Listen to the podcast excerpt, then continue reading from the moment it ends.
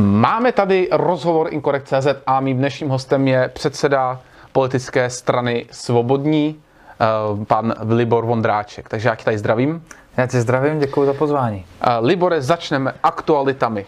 V minulém streamu 28.2. jsme probírali Sanep, protože tam vyšla po mně naprosto neuvěřitelná věc, který samozřejmě málo kdo věří, a to je posílení strany nebo hnutí pro Jindřicha Reichla na 6,1%.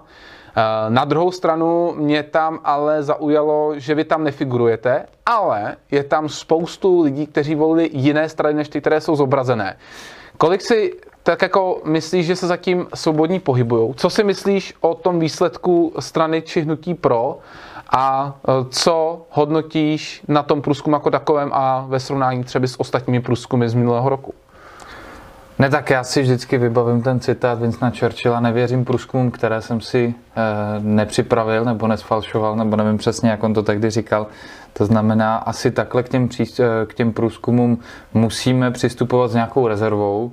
My jsme viděli v prezidentských volbách, že tady dlouhodobě byli tři preferovaní kandidáti, kteří eh, se pohybovalo okolo, okolo 20 Myslím si, že to nebyla náhoda, že i když vlastně třeba paní Danuši Nerudovou skoro nikdo neznal, tak ona měla velice brzy vysoká čísla, takže určitě s průzkumy se dá hrát. To znamená, myslím si, že hlavně diváci musí přemýšlet nad tím, jestli se chtějí řídit průzkumy, jestli podle nich třeba chtějí volit a jestli potom třeba i v těch prezidentských volbách to nakonec dopadlo správně, když uh, lidi si řekli, aha, tak jenom tyhle ty tři mají šanci, tak na ty ostatní kašleme. Já si zrovna myslím, že kdokoliv jiný než někdo z té první trojice by byl lepší než kdokoliv z té první trojice, takže uh, bylo by to asi fajn, kdyby lidi tolik na ty průzkumy nedali. Fakt je ten, že na ně dávají, že dneska teda nemáme moc různých průzkumů od různých agentur, máme tady čerstvě ten SANEP, a k tomu určitě spoustu lidí věří třeba Sanepu, někdo zase věří Medianu a nemá rád Sanep.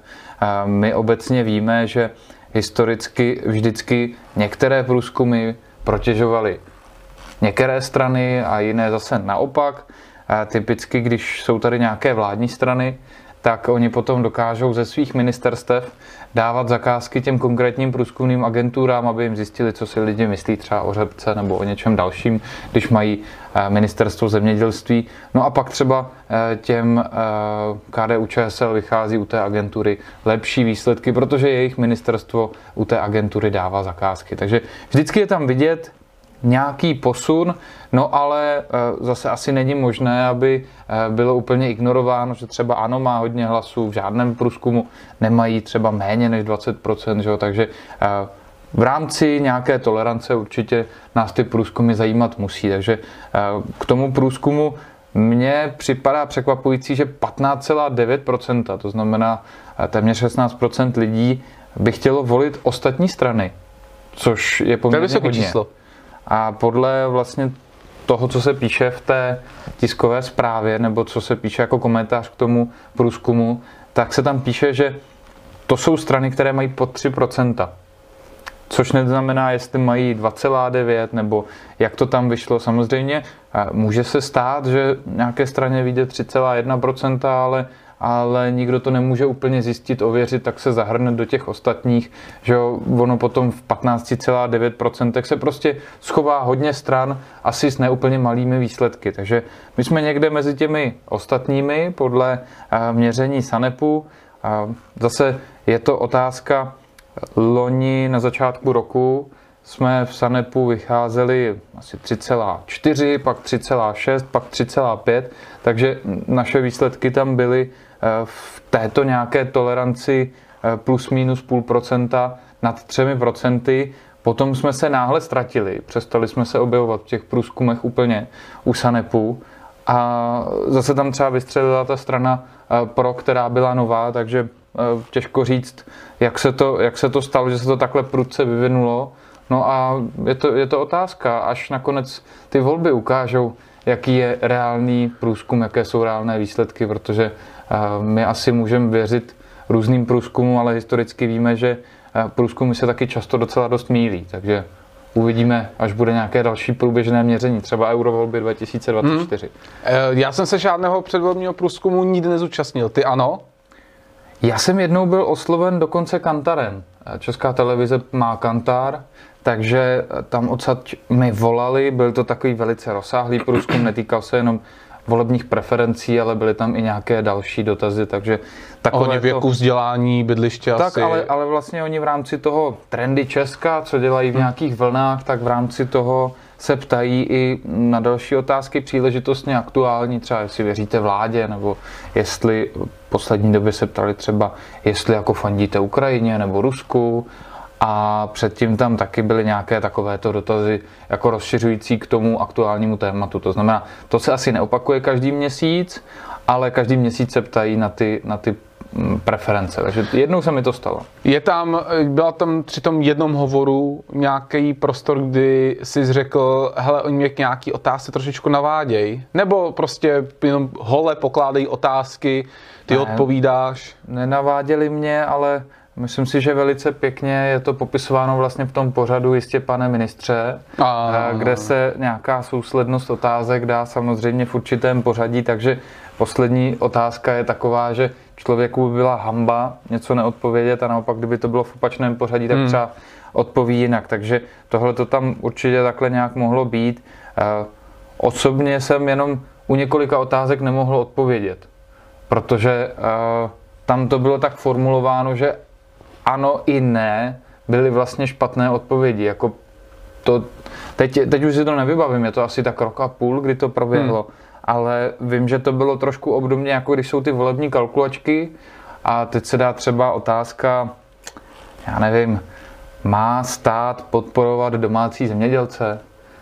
No tak jako podporovat, no Jak, nemá které, házet klacky pod nohy, podmínek, ale že? asi jako, že by je měl podporovat na úkor všech ostatních, hmm. aby tady zemědělci dostávali peníze od všech ostatních, kteří platí daně, tak to asi taky ne. Takže ono je to takový zavádějící, ale ty otázky byly ještě víc zavádějící než tahle ta, ta je ještě bych řekl docela jako jednoduchá. Takže měl jsem, měl jsem docela problém jednoznačně odpovědět, protože oni dali třeba pět škál, jakože ano, nevím, spíše ano, no tak docela často jsem říkal nevím, protože ty otázky byly fakt formulovány zavádějícím způsobem. Eh, když už jsme u těch průzkumů a u těch voleb, narazil si ty prezidentské volby. Eh, myslím si, že to bylo před druhým kolem prezidentských voleb co jste teda definitivně rozvázali i, nemyslím tím papírově, to bylo už dávno, ale definitivně jste rozvázali jako svobodní spolupráci s nutím Trikolora, s tím, že se to okořenili vlastně tou omluvou za spolupráci s Trikolorou. Eh, hlavním důvodem, co jsem pochopil, eh, byla podpora jakéhokoliv kandidáta s komunistickou minulostí, ale předpokládám, že tam z minulosti určitě byly ještě nějaké jiné programové neschody. No tak říkáš to správně, teď přemýšlím. Chceš krátkou nebo dlouhou verzi příběhu? Uh, klidně se rozpovídej trošičku. Já to, já to zkusím prvně říct krátce, pak se rozpovídat. No, no, to znamená, no. Ta omluva jako taková, když jsme se o ní bavili v nějaké poradě vlastně s týmem, který dneska komunikuje za nás na sociálních sítích, tak ta z mé strany zazněla tak dobrá jako omluva my jsme v roce 2021 nemohli dělat nic jiného, v tu chvíli to bylo nejrozumnější řešení a to v té omluvě musí zaznít, že jako z pohledu tehdejší doby to bylo správně.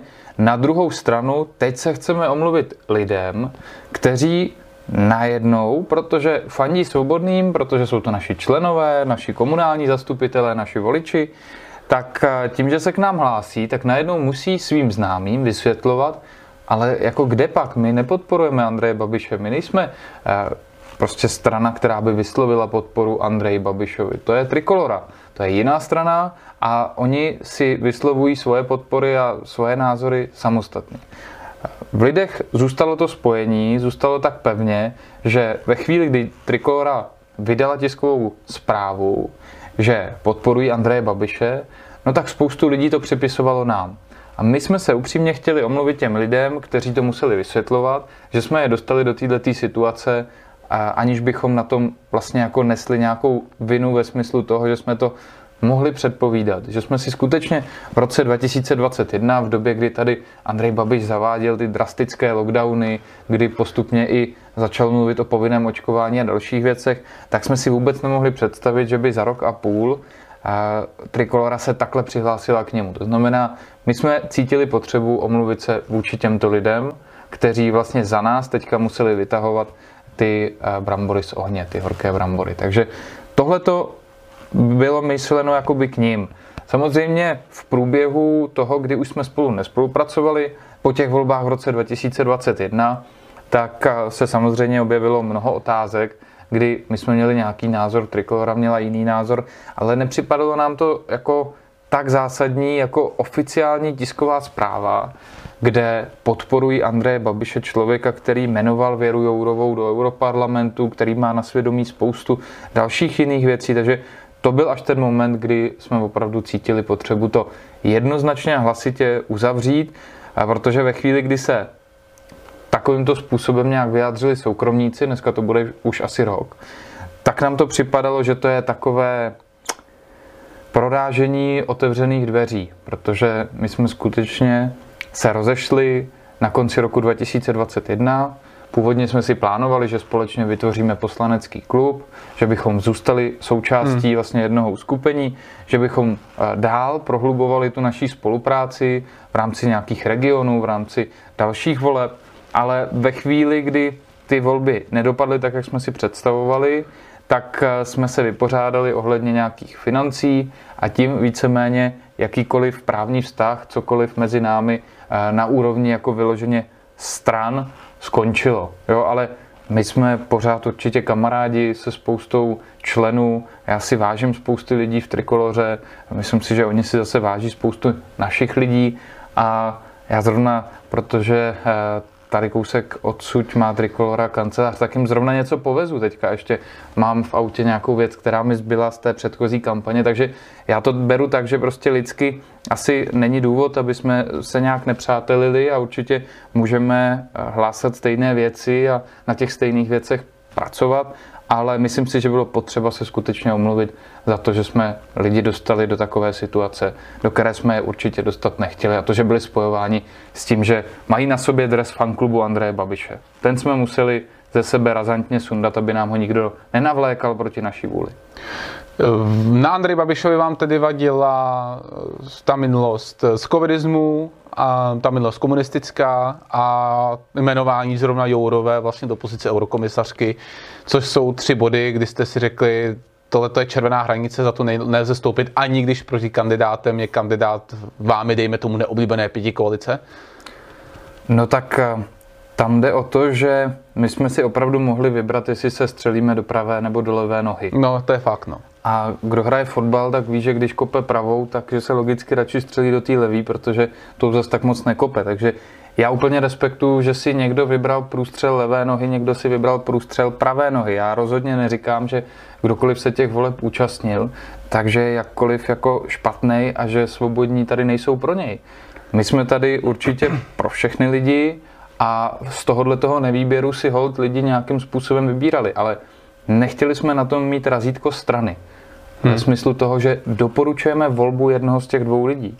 Protože skutečně jako doporučovat volbu kohokoliv z těch dvou, nes potom spoluzodpovědnost za to, co on předvádí v té své funkci a vlastně tím pádem dát doporučení, jako že to je dobrý člověk, protože podle mě prezident, který je jako ten nejlepší z 10,5 milionů lidí, by měl být vnímaný tak, že to je nejenom teda nějak politicky blízký člověk těm, kteří ho volí, ale že to je i jako dobrý charakter. Že Morálně. Děti, ano, že děti, když ho vidí na obrázku někde ve škole, takže by měli mít jako radost, že je to nějaký prýma pán, prýma paní a rodiče by se neměli stydět potom, když takového člověka vidí v televizi, aby ho dávali dětem za vzor a říkali jim, učte se v té škole, ať můžete dopadnout jako tady pán, co je pověšený eh, na tom obrázku. Takže Tohle to si myslím, že nebylo možné ani v případě jednoho z těch dvou kandidátů. Hmm. Byť prostě chápu, že mnoha lidem mohlo strašně moc vadit to, co dělal Babiš za covidu, že to šli dát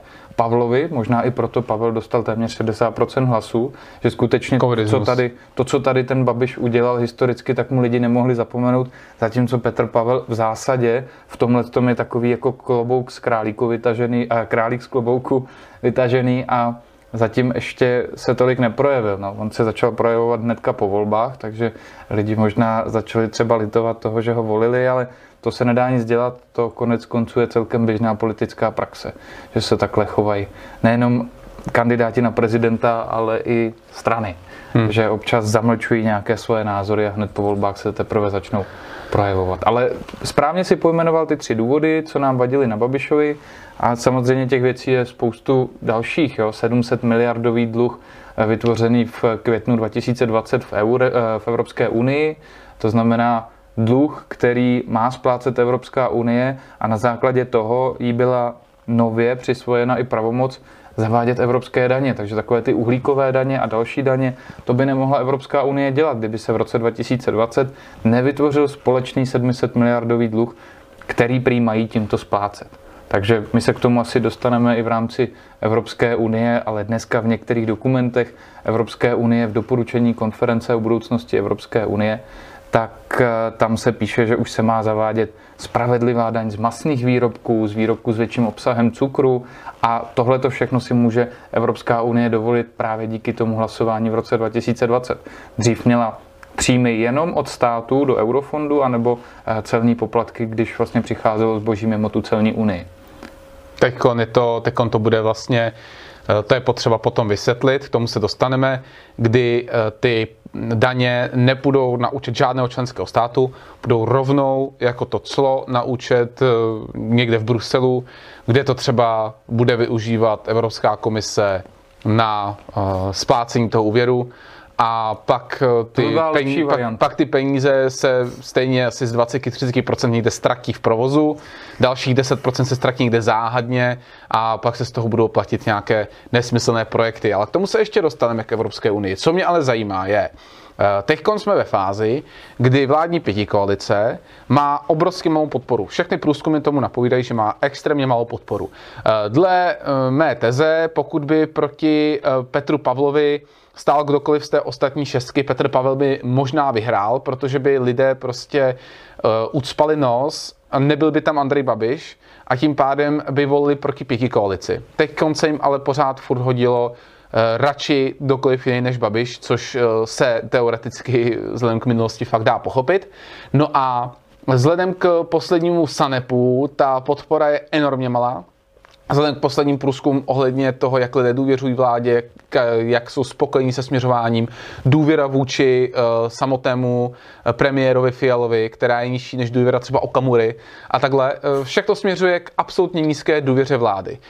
Dá se dokonce říct, že následujících pár voleb budou extrémně dokonalou, jedinečnou a kdo ví kdy znova opakovatelnou příležitostí pro jakoukoliv momentální v úvozovkách nesystémovou, lépe řečeno nesněmovní, nesněmovní opozici, aby to zkusila, zabrala síly a dostala se do čela.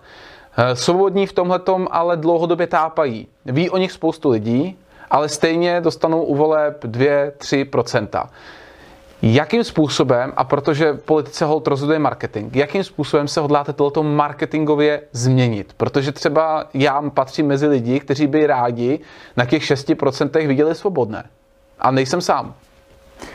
No já věřím tomu, že určitě sám nejsi. My jsme měli nějaký interní průzkum v roce 2017, že pokud by lidé věděli, že se tam dostaneme, tak by nám dalo hlas až 12% voličů, ale všichni byli přesvědčeni, že se tam nedostaneme, tak jsme dostali 1,5%. Takže oni ty průzkumy hrají velkou roli.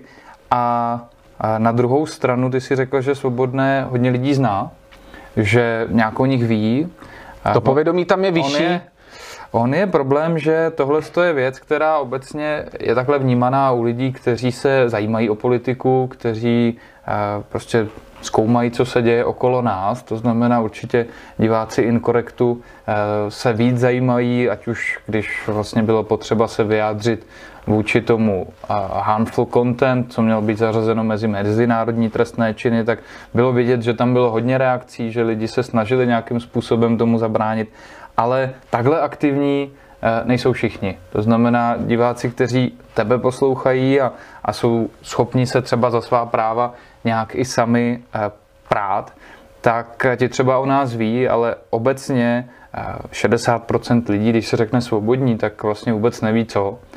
A z toho, tak jak je 60% lidí nás nezná, tak z těch 40%, kteří nás znají, tak přibližně polovina vlastně jako neví, jo, to jsou takový ti, oni mají tu zelenou barvu, nejsou to zelení, nebo něco takového, jako Aha. přibližně u nás vědí. To znamená, tady určitě v tomhle směru nás čeká velký kus práce a my máme asi handicap, že tady jsme 14 let a že se nám nepodařilo úplně prorazit a že ti, kteří se o to zajímají, tak mají pocit, že eh, prostě jsme odsouzeni k nějakým neúspěchům.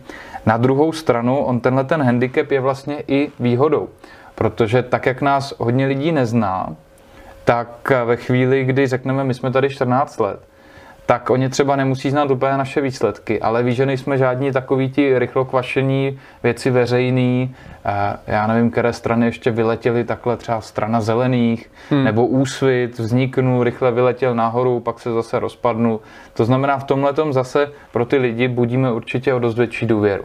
Takže já myslím, že teď máme dobrý základ na to, aby nám lidi mohli věřit, že ze svých názorů neuhneme. Že i když třeba 14 let náš program zatím nám jakoby nepřinášel výsledky, ale spíš bych řekl, že nám nepřinášelo výsledky to, že lidi o našem programu nic nevěděli, že prostě o nás nevěděli. Že my nevíme, jestli se jim náš program líbí nebo nelíbí, protože oni nás neznají. A teď jak proniknout mezi ty lidi? Dokončím tu myšlenku, jenom řeknu, ODS vyhraje volby se svým programem a po volbách ho změní, když je ve vládě, zatímco my prohrajeme volby, i když máme nějaký program a program neměníme. Takže skutečně u nás je problém s tím marketingem a teď je potřeba si říct, jak bychom ten marketing mohli dělat lépe, aby o nás lidi věděli, abychom byli viditelnější.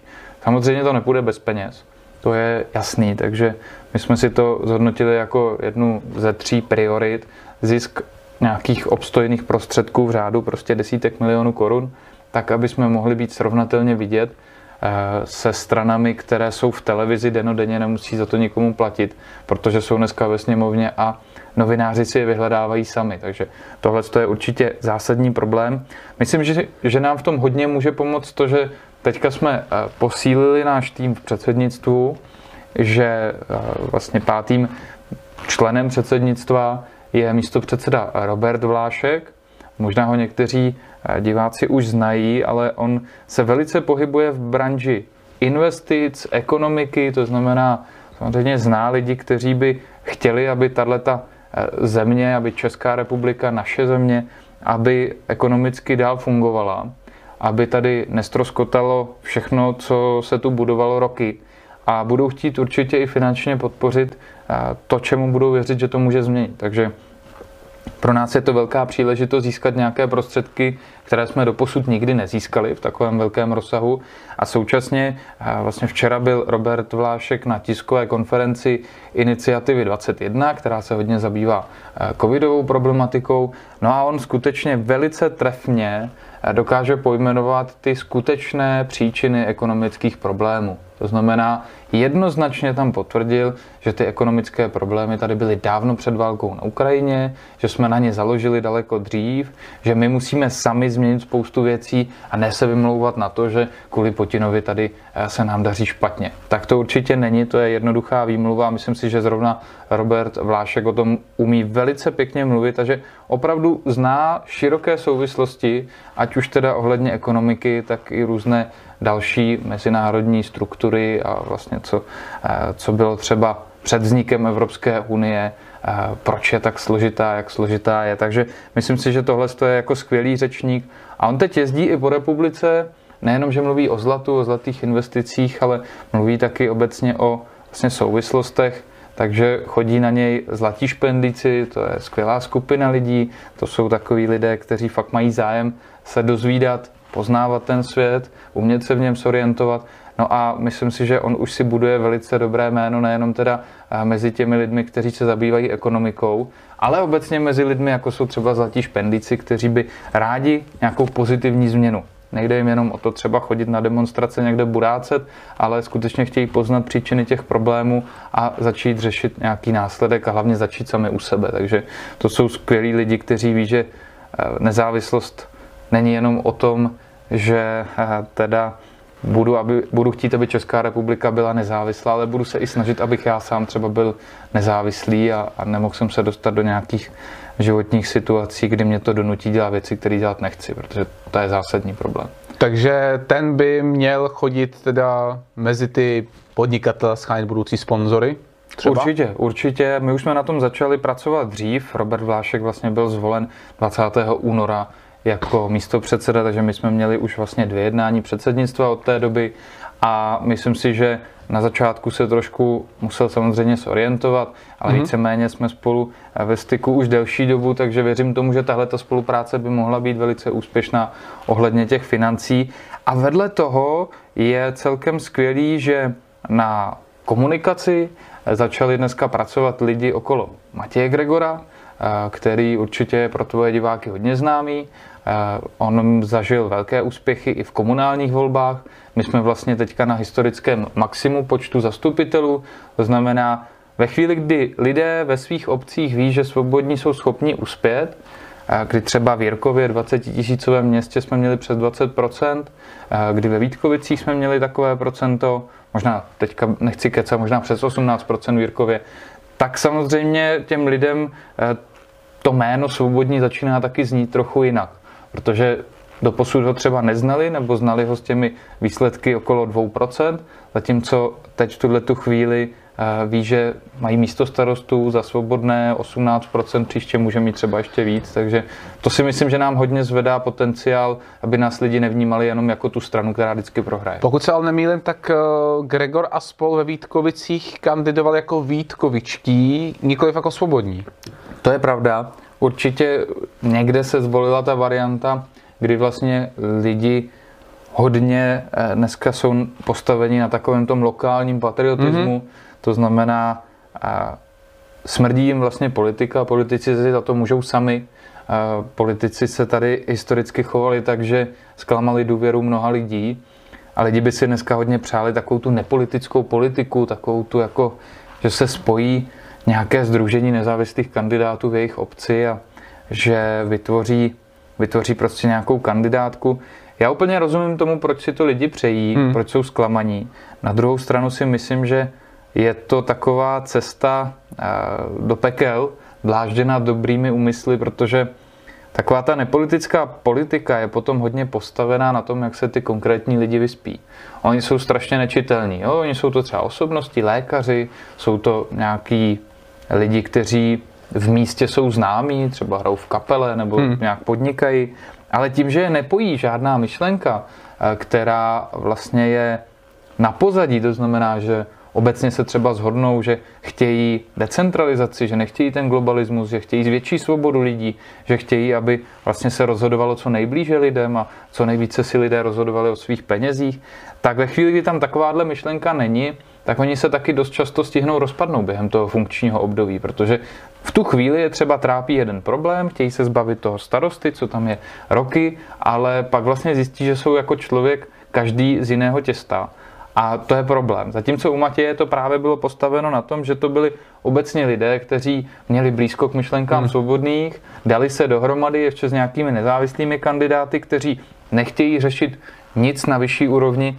než na té komunální, ale byla tam v pozadí ta strana svobodných, která propůjčila vlastně svoji značku, aby mohli podat kandidátku a zároveň tím, že to bylo obohaceno tyto nezávislé, tak se to celkově, to uskupení se pojmenovalo jako Vítkovičtí. My jsme v Jindřichově Hradci eh, to postavili velice podobně, že jsme tam měli Hradec srdcem a rozumem a myslím si, že je to takový dobrý mix, ale musí tam být v pozadí eh, to, že to stojí taky na nějakých myšlenkách obecně přístupu k životu, ne, že se teda má jako starat stát o lidi, ale že ideální je, když eh, takový ti lidé, kteří jsou aktivní, chtějí něco dělat, tak když nemají hazeny klacky pod nohy. Eh, to by bylo k marketingu, takže základ bych schrnul asi jako začít od eh, spoda, což jako se týče pravomocí, ten spodek je ta nejmenší komunita, což je komunální úroveň a postupně se drát nahoru. Já teda doufám, že vám to vyjde a docela mě překvapuje, že poslední dobou si toho všímám, že eh, ta opozice, jako kdyby, pokud není ve sněmovně, dostávala stále méně a méně prostoru v médiích, eh, což je jeden z asi 250 tisíc nepokojících bodů na práci médií mainstreamového rázu, kterou u nás tady máme. Přesuníme se... Možná ještě to zkusím okomentovat. Česká televize dříve dělala celkem pravidelně pořád politické spektrum, kde no. teda ne úplně v hlavním vysílacím čase dostávali strany celkem prostor k tomu, aby se nějak vyjadřovali tak eh, pokud vím, ten pořad se od nějakého června loňského roku vůbec nevysílá. V těch předchozích letech se vysílal taky velice sporadicky. To znamená, eh, tohle je opravdu jako velice, velice zvláštní, kdy Česká televize má podle zákona plnit nějakou roli. Nemá dělat jenom ty komerční věci, ale má dělat třeba i právě službu, že se lidé mohou dozvědět o těch, kteří nejsou tak zajímaví pro komerční televize a absolutně tuhle tu službu neplní. Takže možná to bude třeba ještě nějaké téma, o kterém se budeme bavit, ale musel jsem to připomenout v souvislosti s tímhle s tím. Typicky třeba senátní volby. Vemte si, že probíhá 27 senátních voleb a oni se o ty volby začnou zajímat až ve druhém kole, tak udělají takový duel mezi teda těmi dvěma postupujícími, no ale jak se mají lidé dozvědět o kandidátech, kteří nemají miliony na propagaci a kteří třeba skončí třetí, čtvrtí, pátí a ve chvíli, kdyby o nich věděli, tak můžou se dostat do té první dvojky. Takže už tohle je vlastně něčím, eh, co potvrzuje, že česká televize je dneska absolutně překonaná a že nedává smysl to její fungování. To jsem chtěl načrtnout nebo nakousnout. Eh, Česká televize eh, z pohledu mnoha lidí, eh, ke kterým se s dovolením přidám, již neplní svoji roli, kdy má být i takovou kulturní vsuvkou, vidíme to i tam, kdy se ty místní malé věci jako kdyby už neřeší, přestože existuje kanál ČT24, což je zpravodajství non-stop.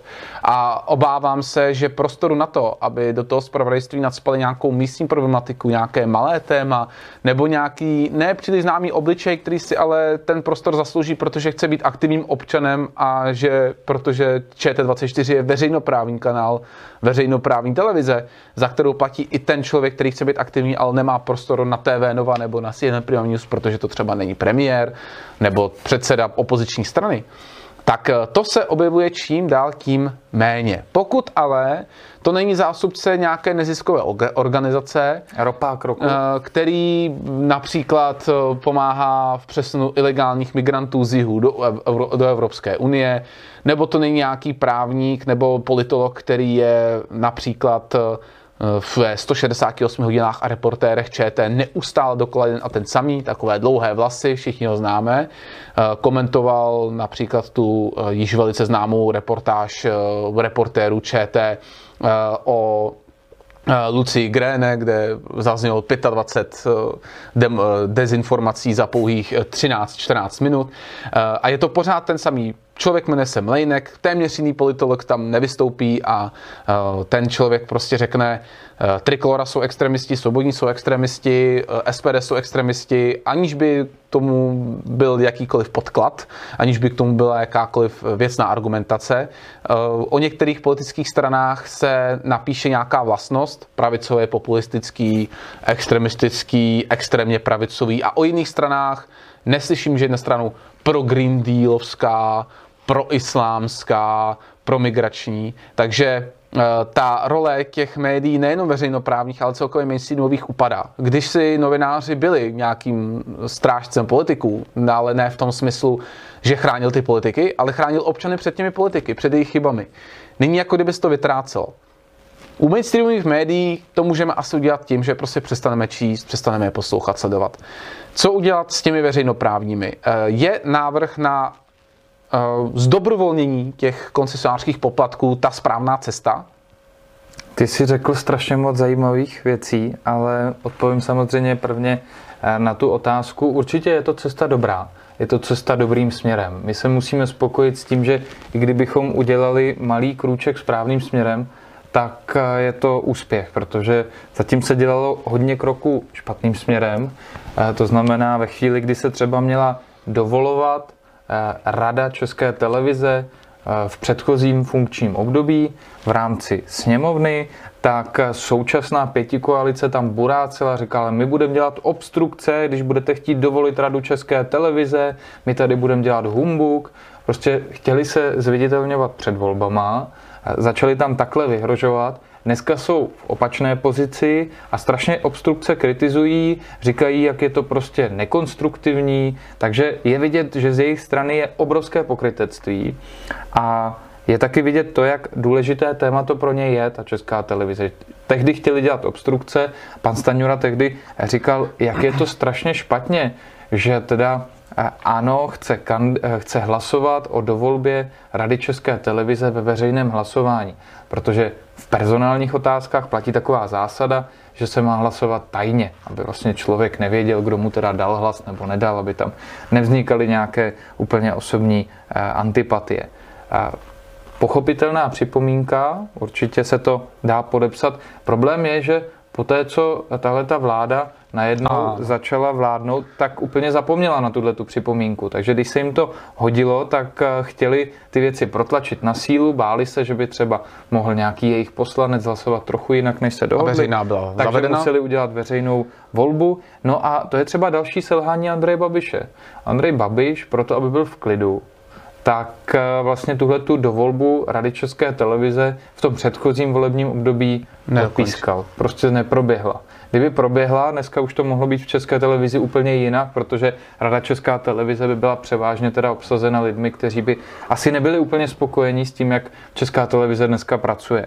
A ještě další příklad, zase, co mi řekl pan Nacher, eh, že Andrej Babiš nechce být za toho troublemakera, že prostě z některých věcí, které nejsou zas tak důležité, takže prostě museli odstoupit, tak to byl jeho argument třeba i na schválení Green Dealu v Bruselu, že nechtěl být za troublemakera, aby po něm Piráti šli. Takže protože nechtěl být za troublemakera, tak se nezměnila ani ta rada České televize a já si Založil na další trouble pro nás, pro všechny. Založil na velké trable a myslím si, že lidi, kteří dneska si lámou hlavu a říkají si, no tak já mám televizi, musím povinně platit koncesionářské poplatky jenom protože mám přijímač způsobilý tady přijímat ten digitální signál, tak eh, jako mě asi moc nepomůže to, že Babiš je menší troublemaker. Jo? To mě asi jako neutěší tady tato odpověď. Stejně tak to bude s těma spalovacíma motorama, když nám je budou chtít vzít. Ale já myslím, že česká televize by v tuhle tu chvíli opravdu měla dostat políček od lidí. A lidi ve chvíli, kdy to je takzvaně veřejnoprávní médium, kdy patří jakoby těm lidem, kdy vlastně to má být Ano, ne panu televize. ne paní Friedrichové, ale lidem. Tak, ne paní Friedrichové, ale třeba ani ne nějakému majiteli, který vlastní hmm. Novu nebo Primu, tak prostě se říká, Česká televize patří nám všem, to je naše televize. No tak lidé by měli mít možnost o té televizi hlasovat. A když nemůžou hlasovat o složení Rady České televize přímo, když za ně hlasují poslanci, tak by mohli aspoň hlasovat tím, jestli teda zaplatí nebo nezaplatí koncesionářský poplatek. A tím dávat České televizi najevo, jak jsou spokojení se službama České televize. To by bylo velice zdravé. Ve chvíli, kdyby tady velké množství lidí nechtělo zaplatit koncesionářské poplatky, zakodávala by se ta televize, no tak v tu chvíli by to byl jasný signál, jak by řekl pan předseda vlády, že Česká televize svoji práci dělá špatně a že by se měla nad sebou zamyslet. A ta konkurence by přestala být tak moc nekalá, jako je dneska. Protože dneska Česká televize může počítat s nějakým, já nevím, 8 miliard mají rozpočet, tak s takovýmhle rozpočtem můžou každý rok počítat No a samozřejmě oni si dělají nějaké kontrakty se zaměstnanci a vycucávají takové ty schopné, dobré lidi. Určitě tam je spousta prýma, fajn lidí, kteří třeba nejsou tak moc vidět jako paní Friedrichová, ale oni je prostě vycucávají a pro konkurenční televize je zase problém se prosadit v této nekalé konkurenci, protože oni se musí chovat tržně, oni si musí vydělat a třeba nemají úplně tak bezedné rozpočty jako česká televize, aby měli tak široký personál, mohli tolik lidí uplatit eh, jakože uplatit, zaplatit prostě jako klasické zaměstnance a mohli pro ně pracovat. Takže tohle by se tím určitě mohlo výrazně změnit kdyby byly poplatky dobrovolné. A jakákoliv cesta je správná, kdyby třeba lidi dostali možnost alespoň na výběr, jestli pošlu peníze na českou televizi, nebo pošlu na zprávu hradu a zámku. Tak když jsem opravdu nespokojen s tím, jak to dělá česká televize a stát po mně chce, aby teda země ty peníze dostal, tak já si aspoň vyberu, že třeba dám na opravu památek. I tohle to by zvýšilo svobodu lidí. Myslím si, že i takovýhle eh, vlastně kompromisní návrh by měl naší podporu, protože fakt je potřeba se smířit s tím, že ty věci nezměníme ze dne na den a že to nebude 100 nula, ale když to bude aspoň třeba 51 ku 49 a trošku se to zlepší, tak to bude fajn. Ta oprava památek je dobrý bod do diskuze, protože nedávno eh, to malinko odbočím vyšel příspěvek, eh, tuším správce ligické památky, ligického památníku, kde se doslova rozpadají, tuším stará kasárna to jsou, eh, a zatímco v Praze se plánuje pro mnoho lidí nepotřebná operní budova za 7 miliard, takže ano, tohle to dává smysl, ta oprava památek. Teďkon přebrousíme z médií do Bruselu. Uh, jestli, jestli, ono to spolu souvisí. Jestli to, ono to spolu souvisí bohužel moc úzce. Uh, máme tady... Můžu, můžu ti do toho ještě skočit? Zkus to. Já jsem se teď tady podíval na ty noviny. Jo, a ty si říkal, jak vlastně česká televize nedělá to jsou noviny k výročí 100 let od atentátu Aloise Rašína. A ty jsi říkal, že česká televize nedělá úplně třeba takové ty reportáže z regionu, hmm. že nedává prostor takovým těm malým událostem, že jenom výběrově třeba pana Mlejnka furt tam ukazuje. Mimochodem paní Gréne to byla naše členka ještě nedávno, teďka se hodně přesunula i mimo Českou republiku, tak už naše členka není, ale ten její příběh je takový ukázkový, e, že ta česká televize skutečně e, dokáže s těma věcma manipulovat. No a dneska, když máme digitální vysílání, tak Česká televize, konkrétně e, její kanál, mám za to právě ČT24, má různé i vydání v různých částech, takže vy si tam najdete Jihomoravskou mm-hmm. ČT24, eh, Severomoravskou ČT24, dneska je i jihozápadní, to znamená Plzeňsko, Jižní Čechy. Jsou takovéto v úvozovkách mutace, kde můžou vycházet různá ta regionální vysílání a naopak se tam nemluví třeba o tom, co se děje v Ostravě, protože ten digitální svět, ten, to digitální vysílání vlastně umožňuje mít nespočet kanálů, na rozdíl od toho analogu, kde dávalo smysl to regulovat, protože ty frekvence byly omezené a prostě se tam vtěsnalo jenom nějaké množství kanálů, tak ten digitální svět dneska umožňuje to, že těch kanálů může být strašně moc. Takže Česká televize, kdyby chtěla, tak takhle, protože má krajské redakce, 14 krajských redakcí, živí Česká televize, tak by mohla mít vlastně 14 různých kanálů ČT24, kde by se vždycky vysílalo jenom to, co se těch lidí týká. A já jsem si na to vzpomněl v souvislosti s Aloisem Rašínem, protože před třeba 20, 10, 15 lety, když to bylo výročí 80 let od toho atentátu, od jeho smrti, 85 let od atentátu, 90 let, a dokonce před pěti lety se natočil speciálně film o Aloisi Rašínovi, když to bylo 95 let od jeho smrti, tak Česká televize tomu věnovala celkem velký prostor ale postupně ten prostor byl čím dál tím menší, že v roce 85 jsem viděl třeba, že se objevil v tom pořadu kalendárium, že to je nějaké výročí, no a naopak letos v zásadě eh, se Aloisi Rašínovi vůbec už nevěnovali a mám pocit, že to je taková demonstrace toho trendu, kdy my tady řešíme různé eh, divadelní představení, kde si někdo něco vytahuje prostě eh, z různých otvorů českou vlajku a dozvídáme se o tom, kdo vyhrál ropáka roku, kyselý citron, nebo co to je, eh, to se vysílá live, tady tahle ta obskurní anketa. Tyhle ty věci v české televizi mají velký prostor. A státník, který se zasloužil o založení Československa, který byl jediný tragicky zavražděný ze všech ministrů historie Československa a České republiky, tak se ani neobjevil ani kratičkou zprávou v událostech jako v hlavní spravodajské relaci. Ale že nějaké divadlo má nějakou premiéru nebo různá takováhle, jako ne bych řekl úplně podstatná věc, tak na to tam prostor byl, tomu se věnovali prostě několik minut. A Alois Rašin tam nebyl. Tak to je, myslím, jenom ukázka toho, že skutečně jako významné postavy naší historie, které se zasloužily o náš stát, o naši nezávislost, tak třeba dneska nedostávají takový prostor jako nějaké jiné postavy. A které se zasloužil to, třeba o vstup do Evropské unie. Tak, tak. K té se teď nyní dostaneme, ale děkuji za připomínku, protože ta jedna ukázka, která hovoří za všechny, zrovna v případě Alice Rašína asi opravdu hovoří sama za sebe.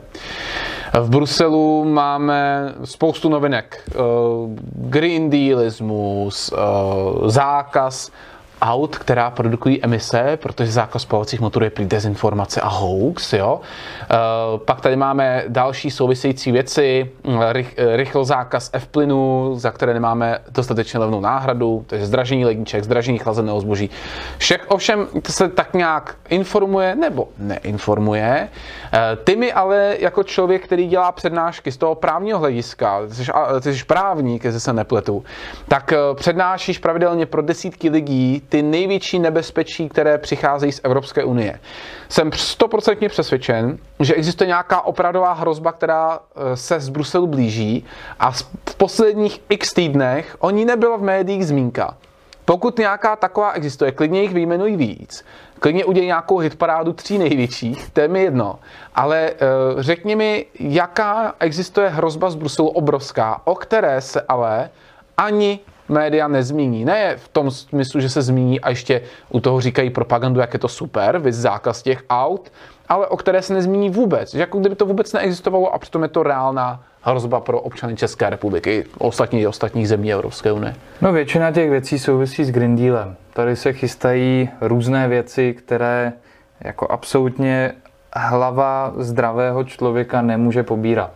To to je důležité říct, že vlastně Green Deal není zákaz spalovacích motorů jenom zdaleka. Netýká se jenom uh, nějaké zelené politiky, ale týká se vlastně úplně všeho. Týká se ekonomiky, týká se svobody slova a tak dále.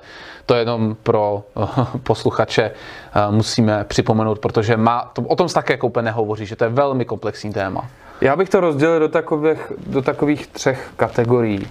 Jedna věc se týká svobody slova, to je velice zásadní. Ve chvíli, kdy tu nebude svoboda slova, tak nemůžeme mluvit ani o Green Dealu, že je to něco, co zlikviduje náš průmysl, ale budeme muset říkat jenom tu jedinou oficiální pravdu, kterou říká pan Pexa, že to bude obrovská příležitost pro rozvoj českého průmyslu a našich technologií. Takže e, i proto svoboda slova je absolutní základ. Takže to je zrovna e, legislativa, kterou chystá i paní Jourová, to je DSA, to jsou ty věci, kde eh, hrozí, že mezi mezinárodní trestné činy by mělo být zařazeno eh, takzvaně šíření harmful contentu, teď už se to zase nějak přeformulovává na hate speech teda, takže ve chvíli, kdy něco takového bude zařazeno mezi mezinárodní trestné činy, tak eh, za prvé přibyde nový trestný čin v našem zákonníku, který vůbec tam nedává smysl. Trestní, eh, trestné činy podle zásady trestního práva mají být vždycky vymezeny dostatečně jednoznačně, aby člověk věděl, páchám trestný čin, nepáchám. Mm-hmm. Když někoho zabiju, když někoho znásilním, když někoho okradu, tak přesně vím, že jsem udělal něco, co dělat nemám. Ale když napíšu něco na Facebook, tak eh, to, že někdo to označí za naplnění skutkové podstaty šíření hate speech, tak to už je otázka nějakého výkladu. A zatím teda všechny ty návrhy byly tak strašně obecné, které se tam měly objevovat, že to vlastně umožňuje eh, navléknout. Obrovský, obrovský jako prostor pro to někoho postihovat, naopak někoho nepostihovat. Notabene že tím, že se to zařadí mezi mezinárodní trestné činy, tak výklad toho, co je a není trestný čin, tak náleží vlastně orgánům v Evropské unii. Zatímco ty klasické trestné činy, které nejsou v té hlavě pro mezinárodní trestné činy, tak ty klasicky vykládají naše soudy.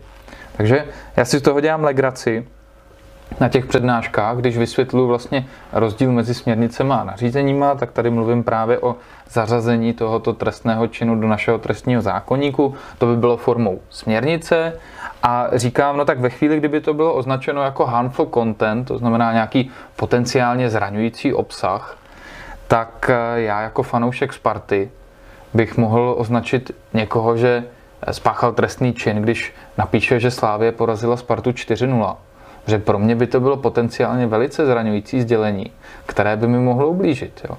A tím teda říkám absurdní příklad, Ale Kdo ví, kam to dojde, že? my prostě ve chvíli, kdy necháme bruselským úředníkům prostor, aby vykládali, co je pro nás zraňující a není zraňující a podle toho byli lidi eh, trestáni, normálně kriminalizováni, no tak v tu chvíli se můžeme dočkat určitě hodně abs- eh, absurdních eh, kaus, které by opravdu jako... Čiže teoreticky slávisti s tím prošli taky.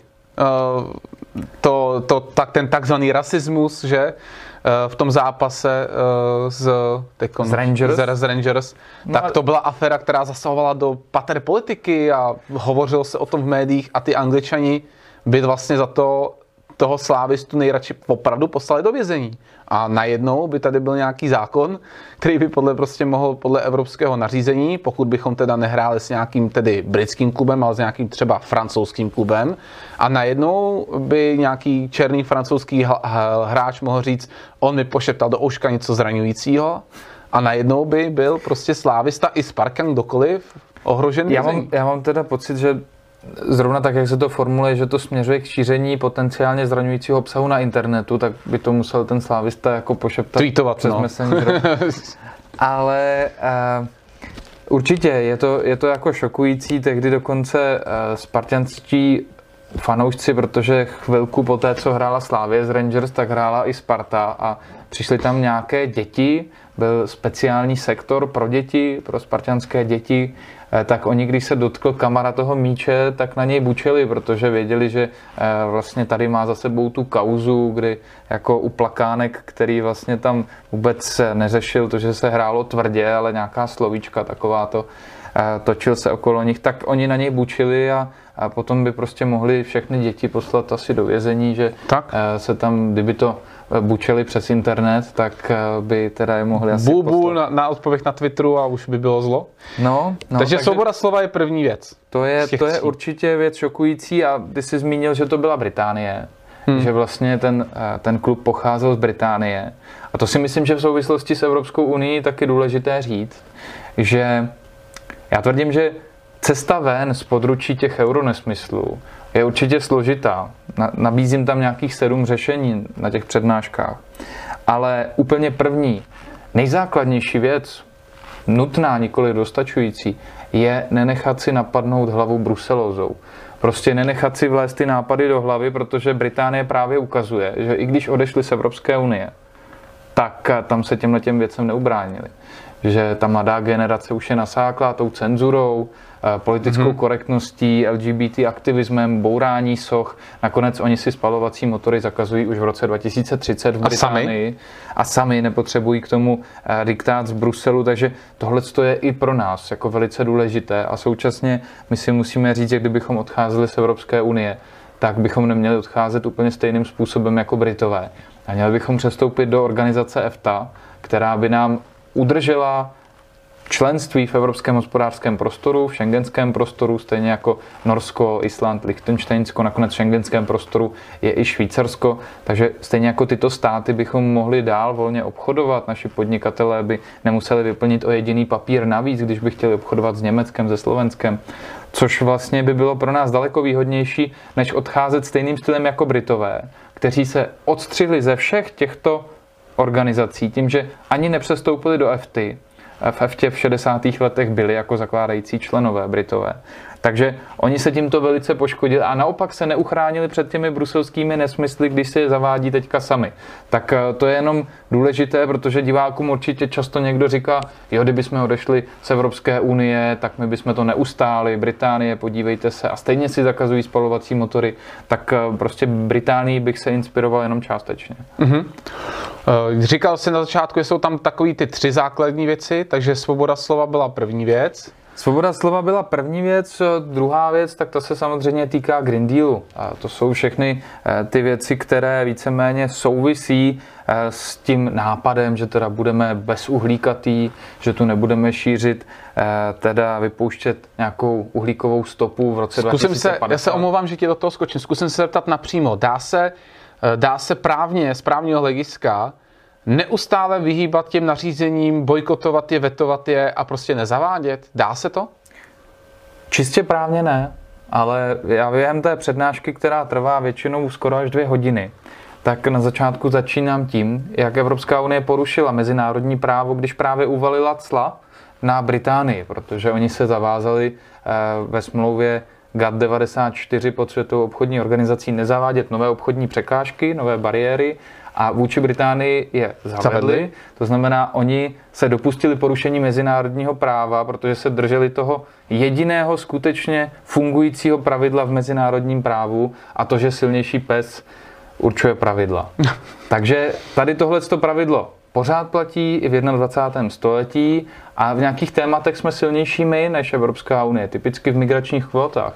My jsme od roku 2015 nepřijali migranty podle kvot. Je to v rozporu s právem. V roce 2020 Soudní dvůr Evropské unie řekl, že jsme se měli podřídit těm kvótám, že procedura schvalování byla v pořádku, že jsme skutečně měli ty migranty přijmout a až Evropská komise usoudí, že je ten právný, eh, správný moment, tak vezme to rozhodnutí soudního dvora a začne nám vyměřovat pokutu, že jsme nepřijali migranty podle kvót. No a nevím, jak to dopadne u nás, ale určitě vím, jak to dopadne v Maďarsku. Tam ani v případě vyměřování těch pokut nebudou přijímat migranty tak, jak si přeje Brusel. To znamená, oni nám opět ukážou, že právně, čistě podle těch závazků, by sice migranty přijmout měli, ale fakticky je nepřijmou. To znamená, tohle je jedna z těch sedmi cest, jak se tomu můžeme vyhnout. Tak a teď tě nechám eh, pokračovat v tom druhém eh, pilíři. Pokud teda nebyl, pokud tam nebyla ta otázka toho součástí. Myslím si, myslím si, že ten Green Deal je velice rozsáhlá problematika, to znamená, dneska je zaváděno vlastně takový balíček opatření, jmenuje se to Fit for 55, to znamená, že bychom měli do roku 2035 snížit naše emise o 55% s tím, že eh, do roku 2050 teda bychom absolutně měli přestat produkovat emise, které oni označují za emise. To znamená, my samozřejmě CO2 budeme dál vypouštět, když dýcháme, budeme při různých běžných činnostech vypouštět mnoho dalších jiných plynů a krávy budou dál taky vypouštět všechny plyny, pokud je všechny nevybijeme. No a celkem málo známé je to, že se Petr Fiala v té konferen- na té konferenci zavázal, v Egyptě ano. zavázal, že eh, se teda jako my, světoví státníci, tehdy říkal sám o sobě, se zavazujeme, že budeme aktivně, nesměj se mu takhle. Světový, světový státník, no, dobře. Eh, že se budeme aktivně ucházet o to, abychom snižovali eh, emise metanu. My jsme mu poslali otázky na úřad vlády, aby nám teda řekl, jak Jakým to myslel, hmm. jestli si uvědomuje, co všechno tady produkuje metan. Zatím jsme odpověď nedostali. Ty otázky jsou zveřejněné na internetu pro zajímavost, kdyby někdo si chtěl pustit, eh, tak přečíst si ty otázky. Jsou to vlastně takové absurdní otázky, ale když někdo s takovýmto budovatelským prohlášením vesele říká, že teda jako budeme omezovat eh, emise metanu, no tak asi by měl ty odpovědi mít připravené, snadno, připravené vytáhnout je z rukávu a nemusel Kontrolce, váhat, kontrolové. Ano, nemusel váhat s odpovědí, takže hm, nevím, čím to je, že nám ještě neodpověděli, bylo to datovkou, všechno by mělo proběhnout eh, tak, jak to zákon 106 z roku 99 předpokládá, takže čekáme na odpověď. No a vlastně ta, ta Green Dealová problematika v sobě zahrnuje právě spoustu těchto věcí, o kterých se tolik nemluví, například to, že v roce 2027 by měla být uve, uh, uvalena speciální emisní povolenka i na paliva, to znamená benzín a nafta skokově zdraží o 5 až 6 korun. Záleží na ceně emisních povolenek. Záleží na ceně emisních povolenek, které dneska jsou na rekordní výši. To znamená emisní povolenky, které eh, jsou dneska velice drahé, tak budou samozřejmě daleko dražší, protože bude, bude po nich větší poptávka. poptávka a menší nabídka. Vlastně se omezuje množství emisních povolenek, které jsou eh, v rámci toho trhu, takže eh, tam se dá předpokládat, že to taky musí, může být o hodně dražší než jenom o 5 korun.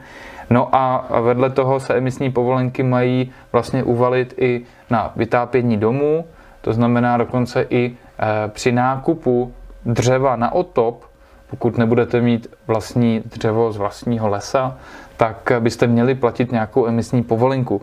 A oni to možná brzo vymyslí tak, že to bude třeba i na sekiry, že ve chvíli, nebo na motorové pily, když si kupujete motorovou pilu, tak se očekává, že si třeba v nějakém lese něco pokácíte, aby to promítli i na ty lidi, kteří mají vlastní les, vlastní dřevo, aby taky mohli platit ty emisní povolenky, protože zatím ještě nevymysleli mechanismus, jaké emisní povolenky dát vlastně na to dřevo, které si nekupujete. Ale stejně jako OSA vybírá poplatky z prázdných USBček a z prázdných DVDček a paměťových karet, tak asi bude nějaká speciální emisní povolenka už třeba z motorových pil aby eh, jste mohli no, platit. Zvlášť těch spalovacích. Zvlášť, i když je pravda, že motorové pily, pokud to budou motorové pily na elektrický pohon, tak tam musí být speciální emisní povolenka, protože pokud budou na naftu, tak vy to zaplatíte už z té nafty. Tak, tak, takže vlastně nafta bude zajištěna, budeme muset zase vybírat z té elektriky.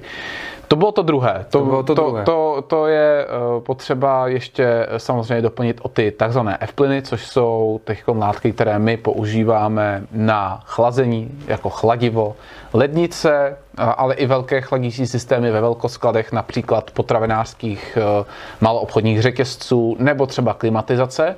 Není za ní dostatečně levná náhrada, není dostatek, takže zdraží nejenom samotné ty systémy, ale i všechno, co se tím chladí. Takže předpokládá se od roku 2007 zdražení potravin, které je potřeba chladit, mrazit, to bude ještě vyšší zdražení a samozřejmě zdražení lednicí, klimatizací a samozřejmě i také vašich účtů. Ono to jde částečně nahrazovat čpavkem, a jenomže eh, i čpavek je látka, která není úplně bez nějakých vedlejších hmm. účinků. Eh, ať už je to čpavek, nebo pak ještě nějaké ty drasilné soli, nebo něco hmm. podobného, nějaký ledek, tak eh, to jsou všechno látky, které mají potenciál třeba otrávit někoho. Takže může se stát, že eh, by třeba se mohlo místo toho, aby jsme vypustili pár F-plynů, těch freonů do ovzduší navíc, tak místo toho se třeba někdo otráví. No. Takže uvidíme, Fakticky je to o tom, že se tady opět zakazuje nějaká technologie, aniž bychom neměli už tak. vyvinutou podobně drahou, podobně nákladnou alternativu. A myslím si, že velice pěkně to schrnul pan eh, Hraba ve svém projevu, když mluvil o těch automobilech. Je to jako kdybych prodal svůj dům, kdybych rozhodl o tom, že nechci bydlet tam, kde bydlím, prodal ho a pak teprve začal schánět, kam se přestěhuju. To znamená, tak. my si zakážeme spalovací motory, a pak si budeme trhat vlasy, že vlastně nemáme alternativu. Tak. Takže to je asi to nejkomplex, nebo nejdůležitější, co o tom komplexu Fit for 55 musíme vědět, abychom věděli, jak, o co jde a na co nás tady nenápadně připravují. Co ten třetí pilíř?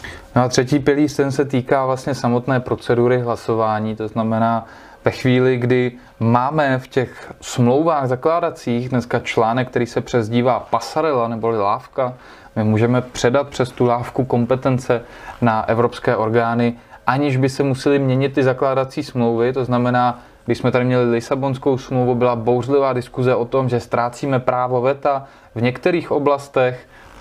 Zase probíráme to na přednášce víc do detailů byly okolo toho fakt jako velice trapné tanečky, kdy německý velvyslanec předtím, než ústavní soud rozhodoval o Lisabonské smlouvě, tak jel, aby se pobavil s předsedou ústavního soudu, s panem Rycheckým, který teda se cítí být více euroobčanem než občanem České republiky, což je strašně smutné, když je to předseda našeho ústavního soudu.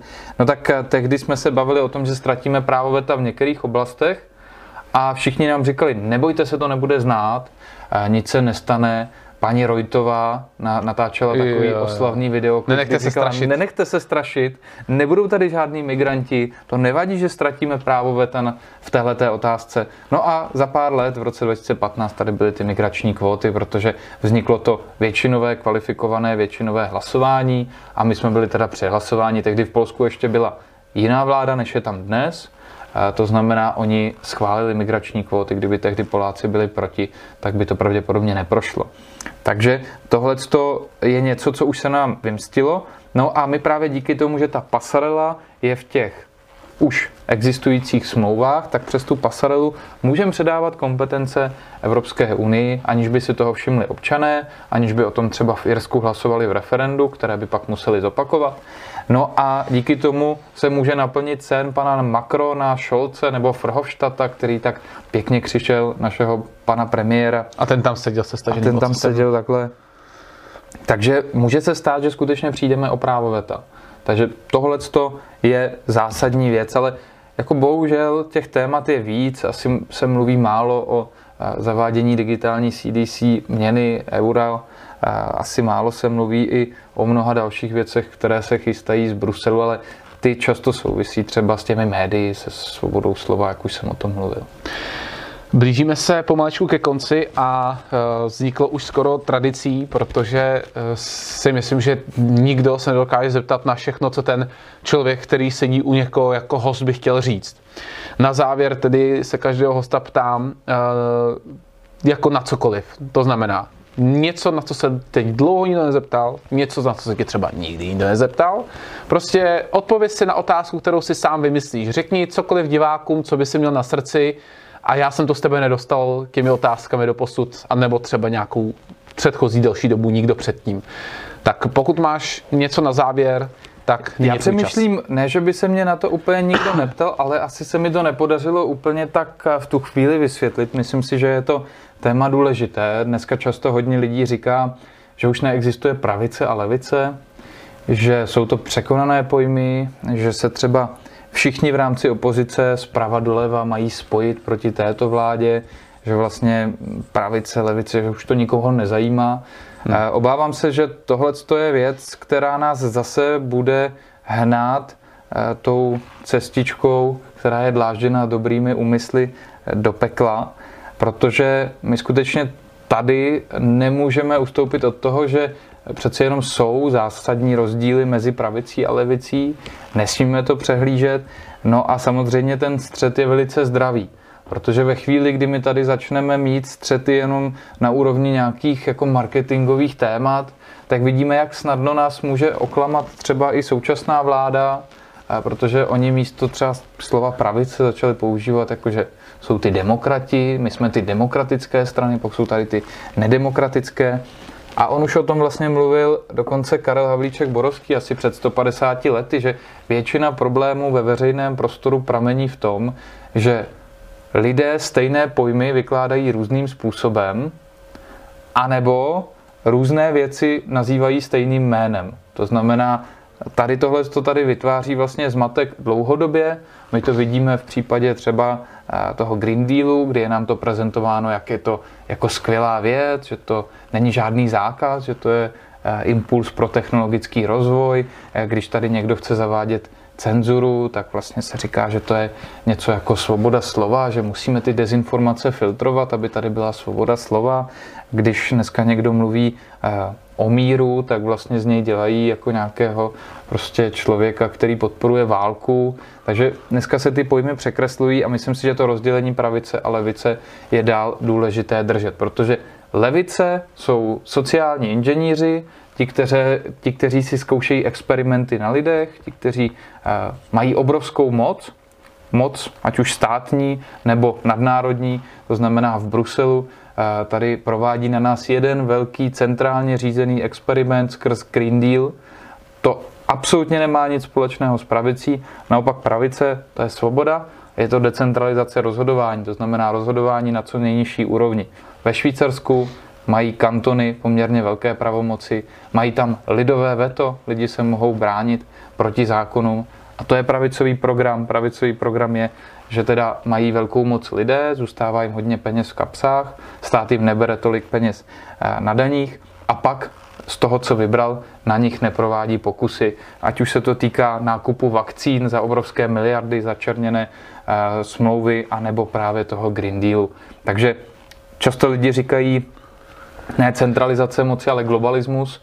Pro mě jsou to vlastně synonyma. Centralizace moci strašně usnadňuje těm globálním korporacím, usnadňuje to, aby tady eh, zaváděli to, co chtějí zavést, protože když bude mít jedno centrum, které řídí 500 milionů lidí někde v Bruselu, tak pro tu nadnárodní korporaci je to strašně dobrý partner, protože přes ten Brusel můžou tady zavést svoji agendu a můžou nás tady ovládat, protože jak se spojí ta velká moc v rukou těch státníků, politiků a úředníků s mocí těch korporací, no tak je to obrovský mocenský kartel, který vlastně dokáže jednotlivce eh, pošlapat, pošlapat jejich svobodu. Takže pro mě je důležité, že kdo se hlásí k pravici, ten nechce podporovat ani Brusel, ani nějaké jiné takováto mocenská centra.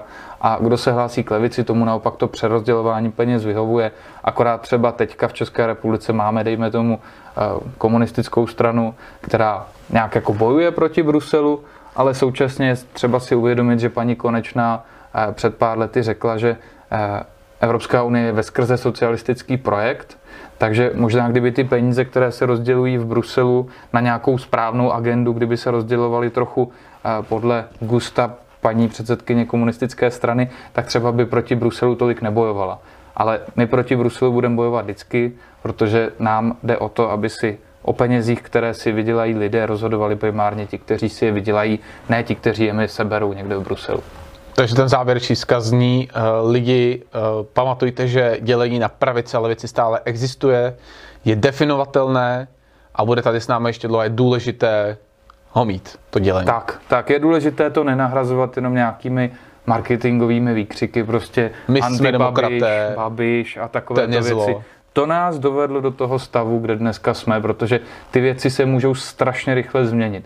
Třeba typicky naše vláda říkala, že stropy jsou extremistické a populistické, no a za 14 dnů je zavedla. Takže kdyby jsme se tady drželi toho pravolevého dělení, no tak eh, prostě místo zavádění stropů tady eh, dělají politiku, kterou dělají v Polsku, která je pravicová. To znamená, že snížili daně, dneska tam jezdí nakupovat i náš prezident. Tak jo. Eh, já ti děkuji, Libore, za tvůj čas. Do budoucna ti přeju více do úspěchů, protože s tou bohatou historií, kterou mají za sebou, by si svobodní tu šanci podle mě zasloužili. Tak děkuju. A děkuji všem, co se koukali na dnešní vysílání. Tohle byl rozhovor Incorrect.cz. Naschledanou.